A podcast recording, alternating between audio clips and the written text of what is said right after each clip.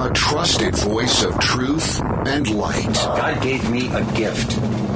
I shovel well. I shovel very well. And a rally point for those who've accepted the reality that they are not sheep.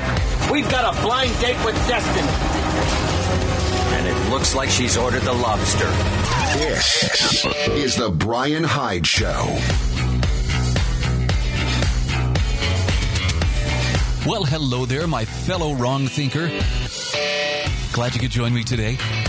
Got a lot to talk about in this hour. I want to mention our sponsors, hslammo.com, also pure-light.com, monticellocollege.org, the Heather Turner team at Patriot Home Mortgage, and lifesavingfood.com. You've probably heard me talk a little bit about the importance of food storage over the years. If you've decided, hey, maybe I need to step it up, maybe this would be a good time to, I don't know, start small, 72 hours worth, maybe a week's worth. Go to lifesavingfood.com. I've thoughtfully included links to all of these sponsors in the show notes at thebrianhydeshow.com. Boy, there's a lot of dot coms here. I feel like I'm I'm stuck in a rut. Now, I probably don't need to tell you this, but for the for the sake of people who might be hearing this for the first time, valuing truth over comfort is never going to be easy. In fact, one of the biggest places where you see the, the pushback or the reaction to people encountering truth and it, it con- conflicting with their comfort is when we encounter ideas that challenge our preconceptions. Now, look, every one of us is going to run into things that we may find either difficult or unpleasant or just outright inconvenient to consider. Doesn't matter. That's part of being a grown up in this old world. Sorry, I wish there was a way around it. But if you want to be the kind of person who can apprehend the truth, who can apply the truth, who can carry the truth to the people around you, you cannot be hunkered down inside some kind of mental bunker that limits your ability to recognize truth. That means you're going to have to risk being uncomfortable sometimes. You're going to have to encounter ideas that may challenge preconceptions. That's not such a bad thing either. You know, it's not like uh, it's not like oh, and your world will fall apart You'll be ruined just staring at your shoes for the rest of the day once you consider a bad idea. Now, we're a little more resilient than that. And in fact, throughout the history of humanity, billions of minds working over thousands of years of recorded history have actually done some pretty good uh, work on, you know, figuring out what works and what doesn't. Let me give you an example of what doesn't work. Got this email from Tom Woods earlier today. And I had seen a tweet on this earlier. I really hadn't given it a lot of thought, but when, when I when this landed in my email inbox, I was like, okay, let me take a closer look. And I'm glad I did. Because the American Booksellers Association just released this statement on Twitter. Quote, an anti-trans book was included in our July mailing to members. This is a serious, violent incident that goes against ABA's ends policies values, and everything we believe and support. It is inexcusable. We apologize to our trans members and to the trans community for this terrible incident and the pain we caused them. We also apologize to the LGBTQIA plus community at large and to our bookselling community. Apologies are not enough. We've begun addressing this today and are committed to engaging in the critical dialogue needed to inform concrete steps to address the harm we caused.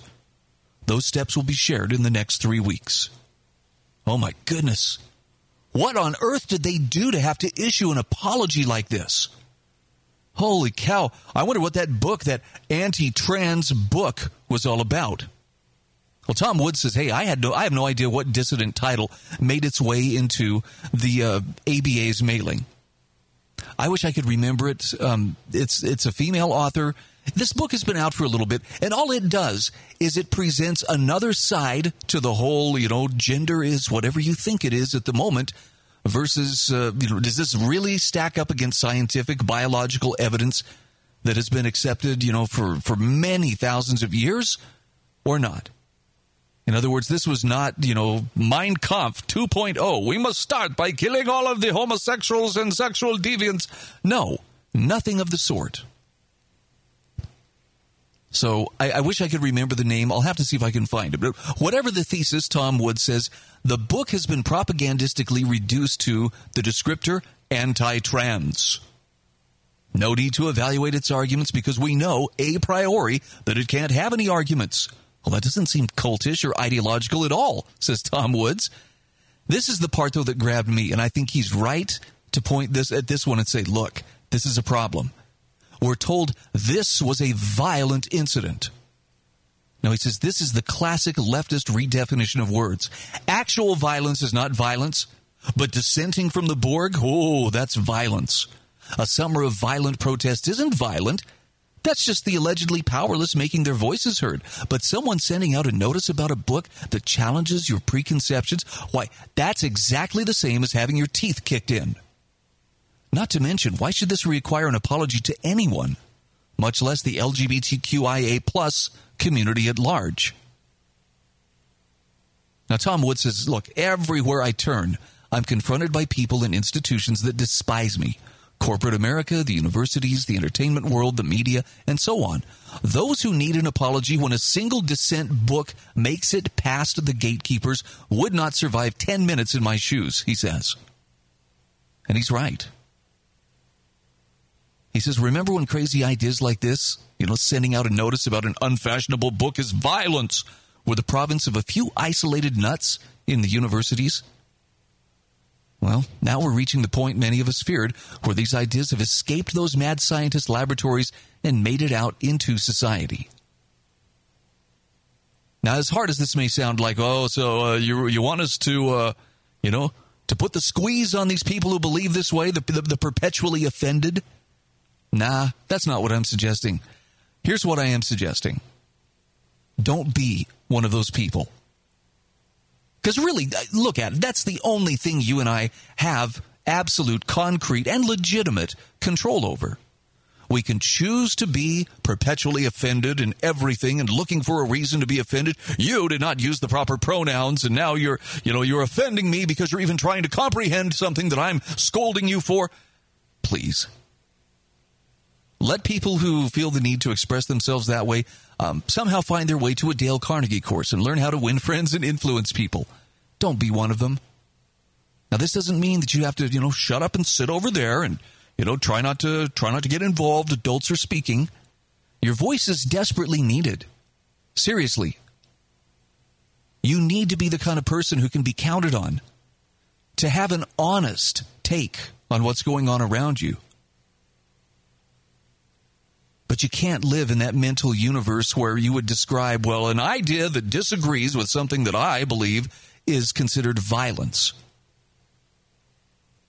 I mean, it's it's like the meme. I don't know where it came from. It's from some television show, but there's a girl with a very sad face, and the, the caption says, Stop violating me with your different opinions.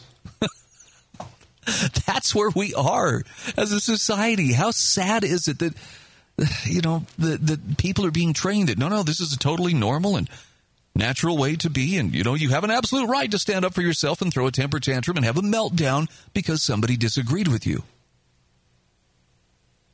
Look, I've, I've pointed this out many times on this program. Um, you kind of have to experience it to believe it. But when Tom Woods says, hey, you folks wouldn't last a minute in my shoes, he's not kidding. And this is true of any person who stands up for the truth. And I don't care if it's on the large stage or if it's on a much smaller stage. If you are a person who has values in your life, not just preferences, but values for which you feel like, hey, I can't compromise my values here, you're going to suffer for your beliefs. It's not because you're a bad person and it's not because you're a troublemaker. And I know there are people who will try to tell you though this and, and actually will try to make you feel as if, you know, well, you know, you you made someone feel offended.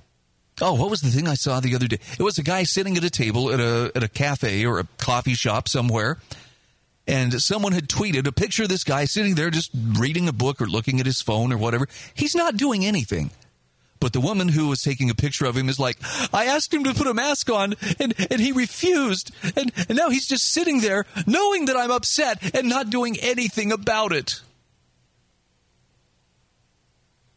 Now, if that sounds like rational, normal behavior of an adult to you, I don't know what to tell you. Because I think to most reasonable people, they'd be like, wow, that's, that's very childish. I'm sitting here upset, and he's not doing anything about it. Don't be that person. Don't be the person who is, is so dependent on having control over other people that you have to bend them to your will in order to be okay. It's okay if somebody disagrees with you. In fact, people will be glad to tell you, you know, hardly anybody agrees with, with what you're saying here. And the beauty of a person who is truly liberty minded is they can say, that's fine. My belief system doesn't require them to agree with me. See, it's supposed to get a reaction out of you, it's supposed to put you on the defensive. If you're comfortable in your viewpoint, if you know where you stand, that kind of voodoo does not work.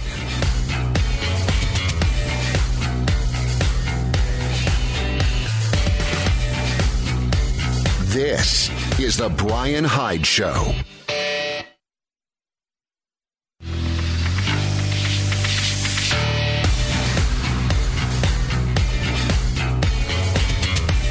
This is The Brian Hyde Show. All right, welcome back to the show. Please feel free to check out the show notes at thebrianhydeshow.com. Look, I'm not trying to give you homework. I'm not trying to make your life more complicated. I know you already, you probably already have plenty on your plate.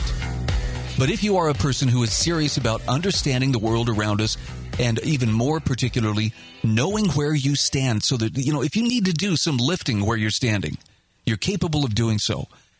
One of the best ways to do that is to go dig a little bit deeper on the various topics that we bring up for discussion here, the various guests that I have on.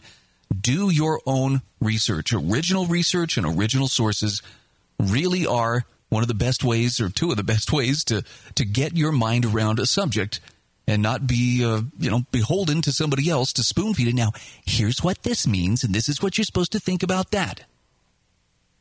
See, I trust you. Unlike others, I trust you to be smart enough to make up your own mind. And, and I'm okay. If you disagree with me, you know what? I'm going to be just fine, and so are you. It's not required. What's necessary, though, is that we be willing to go beyond just the superficial. Well, I read the headline. I'm pretty sure I understand what that was all about. And not every issue is worth your time. I mean, you know, I, I shouldn't, I'm, I'm belaboring a point that I probably shouldn't even be doing, but it's easy to immerse yourself in a lot of negativity trying to stay up on the news. So I stopped watching mainstream news and reading mainstream news a long time ago. In fact, to the, to the point now, when I look at uh, various headlines, I'm like, ah, that one's trying to get me to click. It's trying to appeal to my fear, or it's trying to appeal to anger to try to get me to click on it. And I have to admit, there's some pretty talented people out there writing and, you know, positioning these things to try to get eyeballs on those uh, web pages or people to listen to what they're saying or views. But I kind of pride myself on being the kind of person who, um, if it's not providing real value for me, like real perspective or understanding, I absolutely claim the prerogative to say, yeah, no thanks. I'll look for other things that are more interesting to me. I actually have a good friend. And Keith, I don't hold you. I don't hold you personally. You know, like oh, you're a bad person for thinking this. But uh, my friend Keith thinks that uh, he's pretty sure that uh, what I'm doing is is just not forceful enough or not engaged enough in the cause of liberty. In fact, I think he, he kind of kind of looks at it as well, Brian. You know what you're doing is pretty much just kind of taking a vacation or taking a break and stepping away from the fray. No, not at all. Anyone who knows me knows that uh, I'm very active in supporting the principles and practices of liberty, as I, as many people who I know are, in sometimes in big ways that other people can see, oftentimes in smaller ways. My point is simply this go about it the best way that you know how. If it's a better way, trust me, your, your influence, your example is going to show other people. You will be able to convince us that, oh, hey, that seems to get things done, or this has, you know, a bigger splash than what I'm currently doing. But don't go condemning people because, well, you're not part of my crusade, therefore you must be wrong, or you're you're shirking your duty. Because we're not. Maybe we're working on this pro- this problem from different angles. But we each have our part to play. That much I know. Play your part. I'll play mine. Let's see where it goes from here. One of the things that I have learned to be very cautious about is the use of dehumanizing language. There's a great article. This is from Quillette.com, and it's from Clifton Ross The Language of Totalitarian Dehumanization. He says about a week before the massive protests erupted in Cuba, I was celebrating the 4th of July at a friend's house in Oakland, California, and listening to her tell me stories about her adventures there. Now, she is a Jewish red diaper baby and seems to identify as some sort of libertarian socialist. He says, I found myself squirming as she enthused about the left radicals she knows and lamented the persecution of communists in the U.S. During the years of McCarthyite paranoia, American communists did indeed have their reputations, careers, and occasionally their lives ruined. A few were sent to prison, and in 1953, Julius and Ethel Rosenberg were convicted of spying for Stalin and executed. Now, he says, I want to point out that the persecution of communists by communists during the Cold War was far worse, and that the Rosenbergs were in fact guilty, unlike the millions of people murdered or worked to death in gulags by Stalin for allegedly operating as Trotskyist uh, or Western agents or spies. Still, he says, I was a guest in my friend's home, so I held my tongue. But when she referred to opponents of the regime in Havana as gusanos, worms, I felt I had to object. And he says, My hostess responded with a puzzled look and then blithely continued with her story. Now, he says, I left shortly after that, still angered. Why do Western radicals, especially those with a romantic interest in Latin America and a strong affinity for the Cuban Revolution, think it's okay to dehumanize those with whom they disagree? He says, My friend would no doubt be offended to hear communists or Jews described in those terms but believes it's a perfectly acceptable way to describe those who, after all, are simply agitating for the rights and freedoms she's fortunate enough to enjoy. He says, During my own years as a pro Cuban communist sympathizer, I'm ashamed to admit I used the same pejorative. I rarely gave it a second thought since I considered those who opposed Castro's noble project to be diabolical, so it seemed self evidently appropriate. Linguistic assaults Haig Bosmajian reminds us in his book, The Language of Oppression, are often used by persons who show no visible evil intent. And so the author notes it was January 1st, 1994, that I took my first trip to Cuba as part of Mexican, uh, a Mexican tour. I was the only gringo. And he says, on my first day there, a furtive encounter in a hallway alcove of the hotel in which we were staying changed everything one of the maids spotted me alone and called me aside.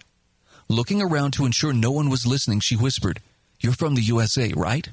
I nodded. She smiled and handed me a napkin on which she'd written a name and a telephone number. Please call my sister when you return, she whispered. Tell her I'm okay and that I'll be coming as soon as I can. Now he says I must have looked perplexed because she elaborated. We have no way of getting in contact with family in the U.S. She asked me to do as I promised to, she asked me to promise I would do as she asked, and when I did, she thanked me and hurried away. Now, this Gusano wasn't the monstrous counter revolutionary imagined by regime propaganda.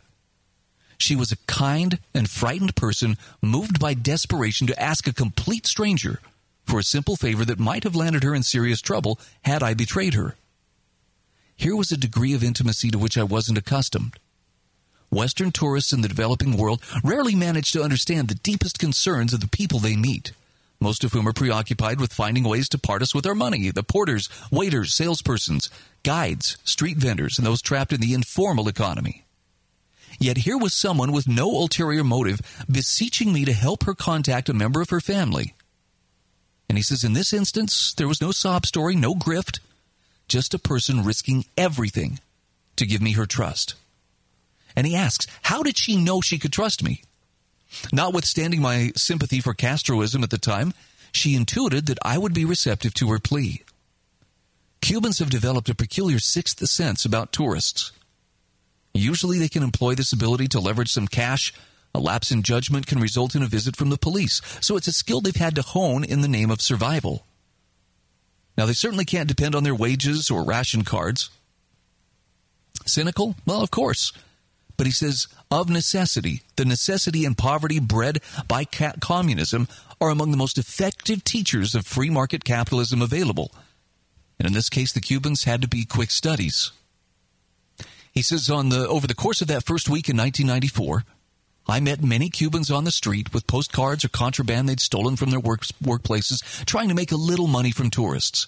Or doctors whose monthly wages amounted to less than $50 driving taxis to make enough money to feed their families. And he says each time one of these people confided in me, invariably in a low murmur for fear of vigilant eyes and ears about the horrors of life under the regime, he says I felt humbled and ashamed. How could I have supported this despotism for so long? And yet he still agonized about whether or not to keep his promise to the hotel maid. I'll tell you what he did after these messages. This is the Brian Hyde Show.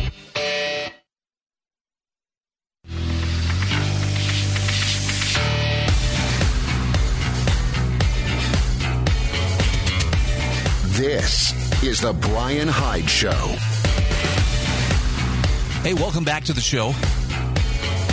I am sharing with you an article. This is from Quillette.com.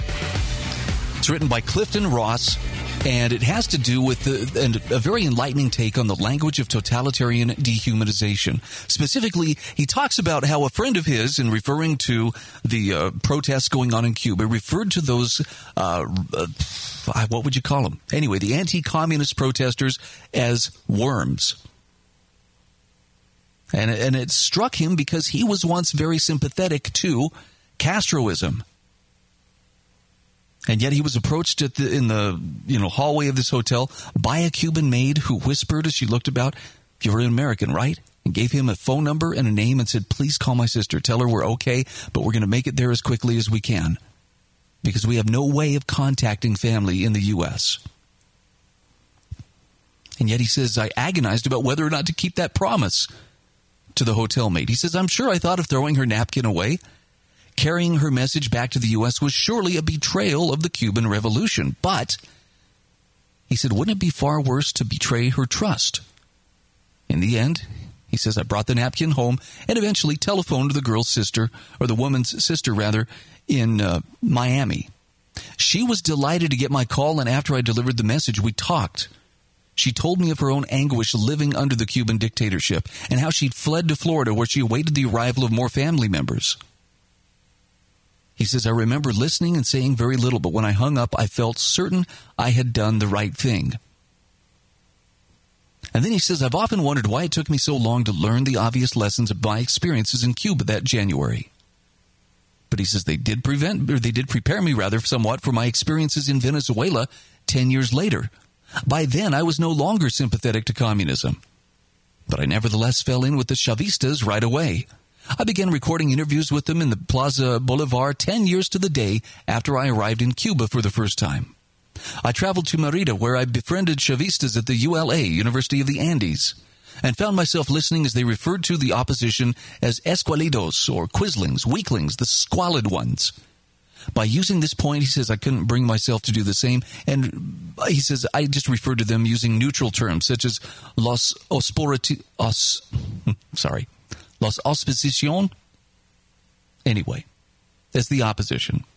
I'm sorry, I don't speak Spanish, even when I try. During the year I lived in Merida, he says these linguistic uh, assaults never registered as anything worth mentioning or noticing. They were just part of the rhetorical scenery of revolutionary politics. So for nearly a decade, he says, I tolerated them even though I declined to participate. And when I met these opositores, I found that they were as kind and generous and earnest as my Chavista friends, and occasionally more so. And then he says, One day I woke to the realization that I had been sleepwalking through a nightmare.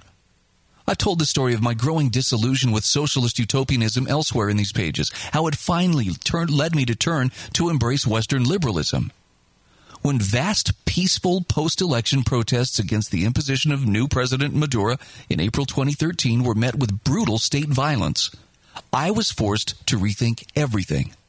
And he says that process is still ongoing. By the way, this is a perfect example of someone who didn't sequester himself and hunker down, hunker down in his mental bunker and, you know, treat every opposing idea that came at him as an act of violence directed against him. And look what happened.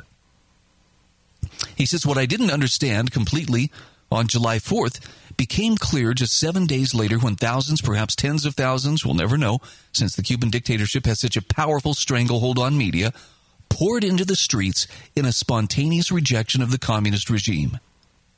President Miguel Diaz Canel called out his police and paramilitaries to beat people back into their homes. Government agents have been preparing for years and apparently felt no compunction about attacking Gusanos who hours before had simply been their neighbors. As Bosmajian observed, the distance between the linguistic dehumanization of a people and their actual uh, suppression and extermination is not great. Not great, rather. It is but a small step.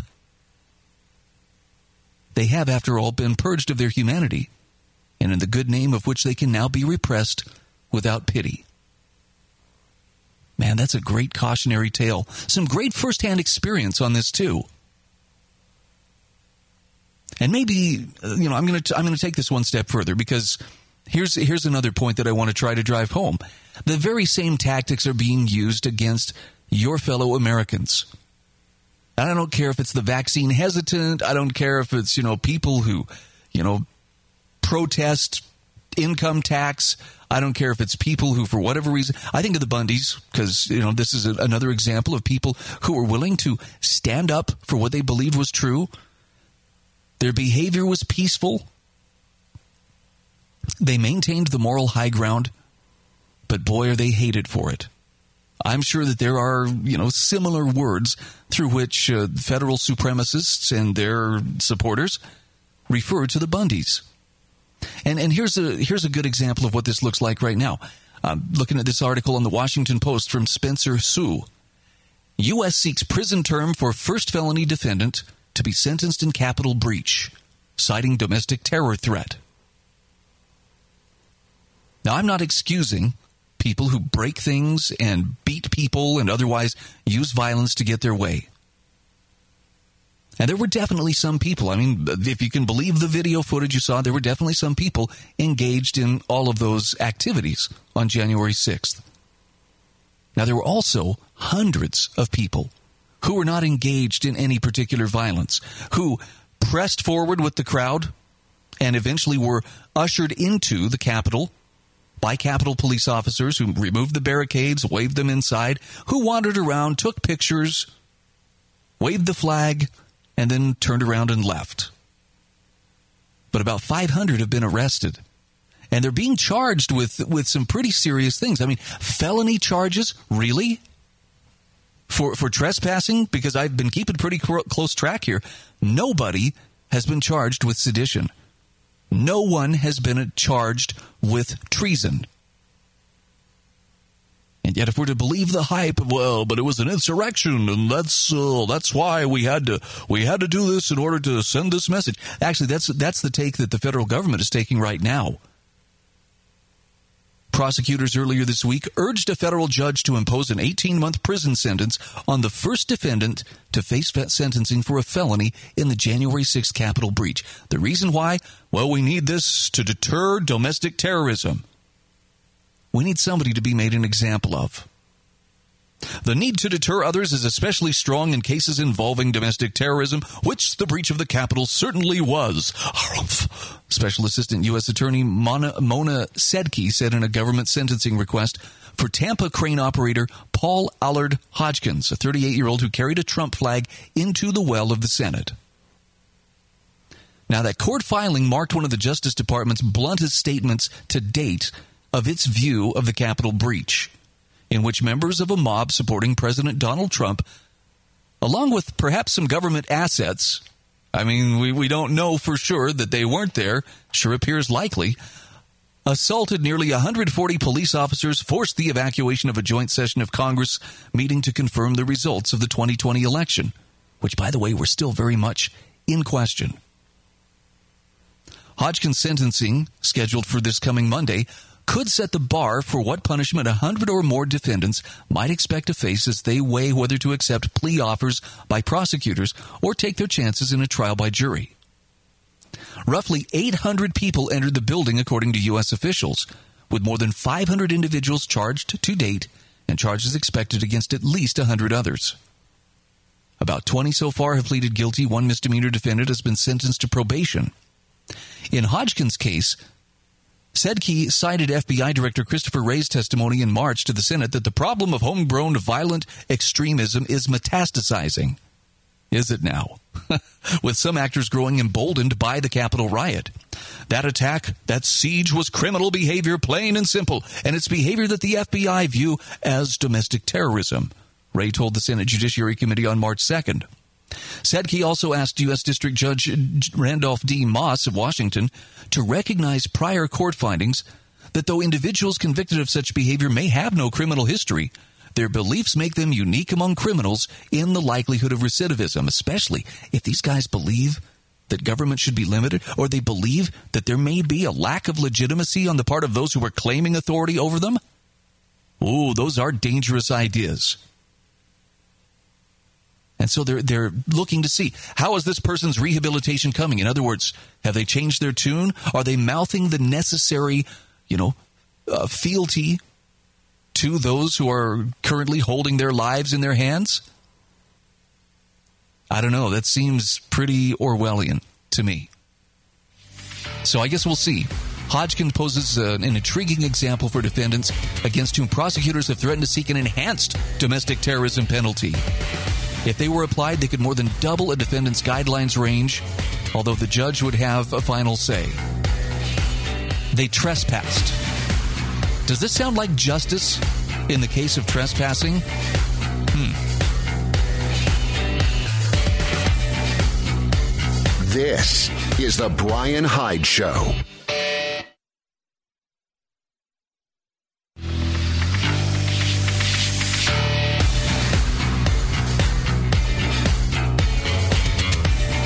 This is the Brian Hyde Show. Hey, welcome back to the show. Just a quick shout out here to the Heather Turner team at Patriot Home Mortgage.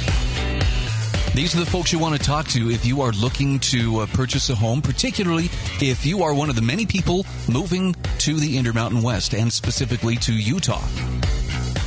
The Heather Turner team at Patriot Home Mortgage is located in St. George, Utah at 619 South Bluff Street in Tower 1 and 2.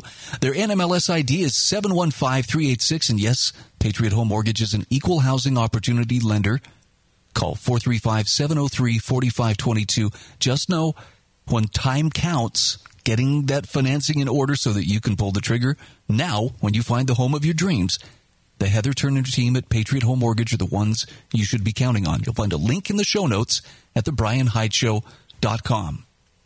So, just one final note here on the uh, federal prosecution of the people involved in the Capitol riot. I think that there's a lot of melodrama that goes into, um, you know, superseding indictments, you know, and, you know, the, the way that the federal government prosecutes people. And typically they will overcharge to the point where, you know, the poor defendant is like, well, you know, they're offering me a plea deal instead of if I take it to jury trial and, and I go up against this entity which has almost unlimited time and resources to, you know, just keep coming at me again and again. You know, I could spend 30 years in jail or I could take a plea for a lesser charge and say, yes, I am guilty of this lesser charge and spend three years in prison instead. That's why there's like a 97% conviction rate in federal criminal proceedings. But in this case, I don't know. There's just something reminiscent about this that, that makes it, it sounds a lot like the overcharging that we saw in the aftermath of the Malheur wildlife occupation, as wildlife refuge occupation, that is, as well as Bundy Ranch. And I, I'm not trying to draw a direct comparison. I'm just going to say, in both of those instances, juries acquitted many of these participants because the feds so hopelessly overcharged and were found to be withholding evidence that they should have given up in discovery. They were also uh, found to have uh, instigated and been provocateurs in some cases. That narrative just didn't hold up. And I just have to wonder you know, for all the posturing that we see, well, this is just evidence of how dangerous these attitudes are. I know it feels like you and I, we're far removed from this, but you know what? Maybe we're not.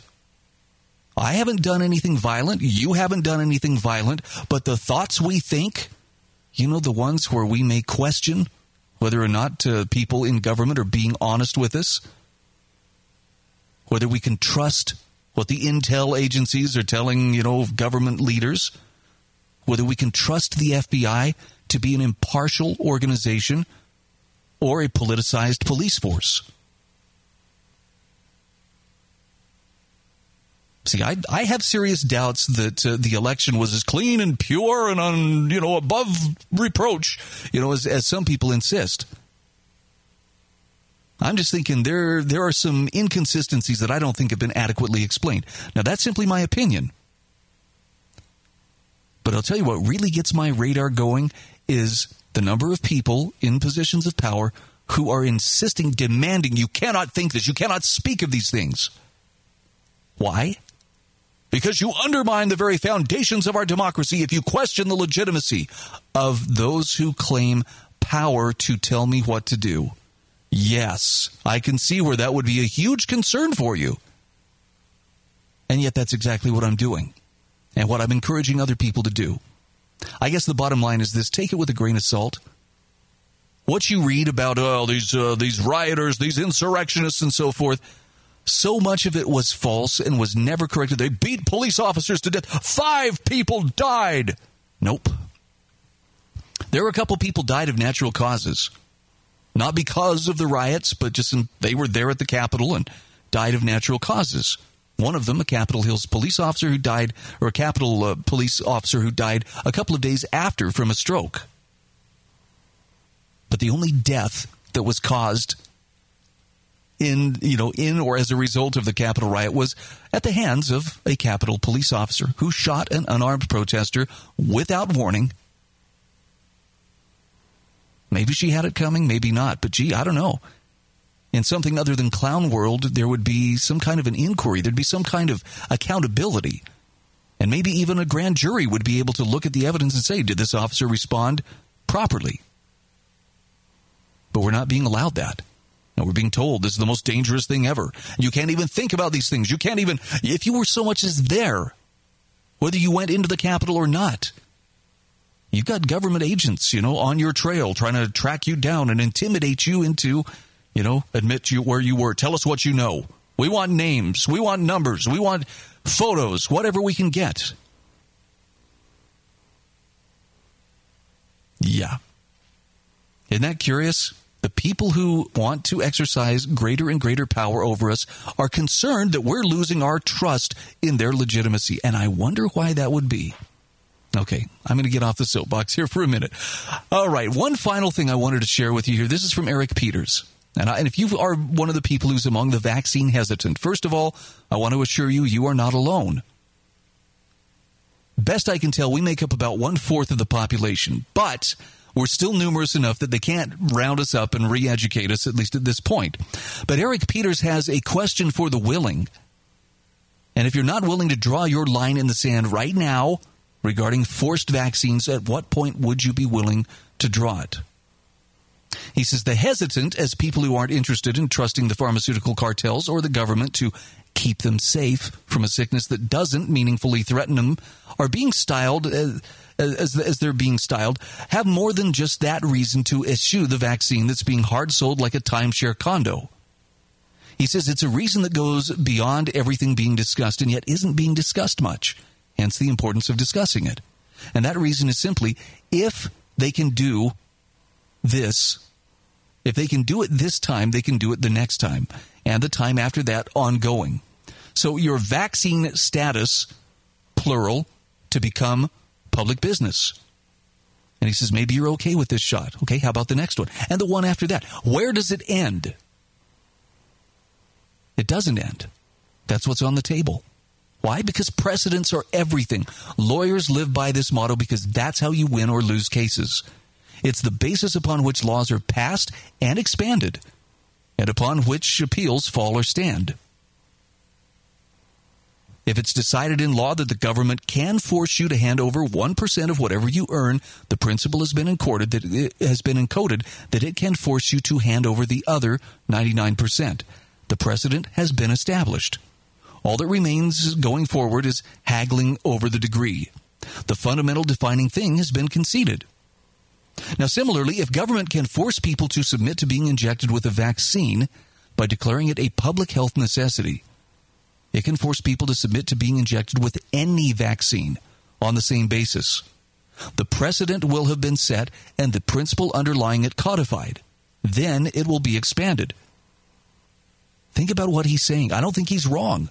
That's how laws work in a legalistic system where legal precedent, what's called case law, supplants the natural law, as imperfectly stated and reluctantly conceded by the tacking on of the Bill of Rights to the Constitution. Not the Constitution, which is a lawyerly document written purposely to establish a system of case law that would, in time, do away with the natural law conceptions articulated in the Bill of Rights. What was tacked onto the Constitution to appease men like George Mason of Virginia and others mistrustful of the Constitution makes no mention of anyone's rights, but which is full of artful language about the powers the government shall have to modify, curtail, and ultimately dispense with those rights altogether. For instance, lawyerly language about the general welfare which can and has been construed by lawyers to erode natural rights to the point that they're becoming, if they haven't already become, conditional privileges. And he says it's also not by accident that life, liberty, and property became life, liberty, and the pursuit of happiness, which sounds wonderful precisely because it's poetry and not sense.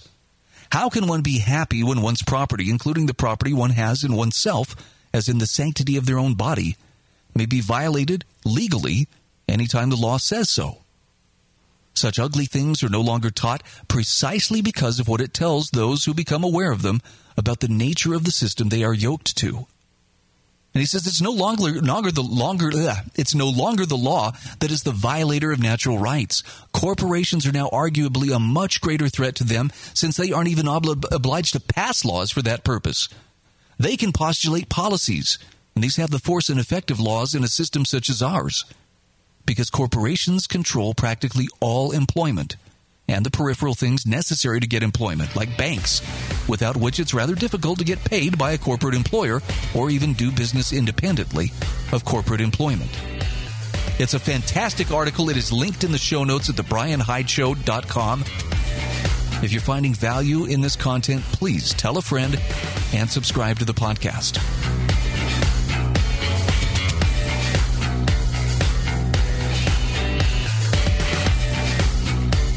This is The Brian Hyde Show.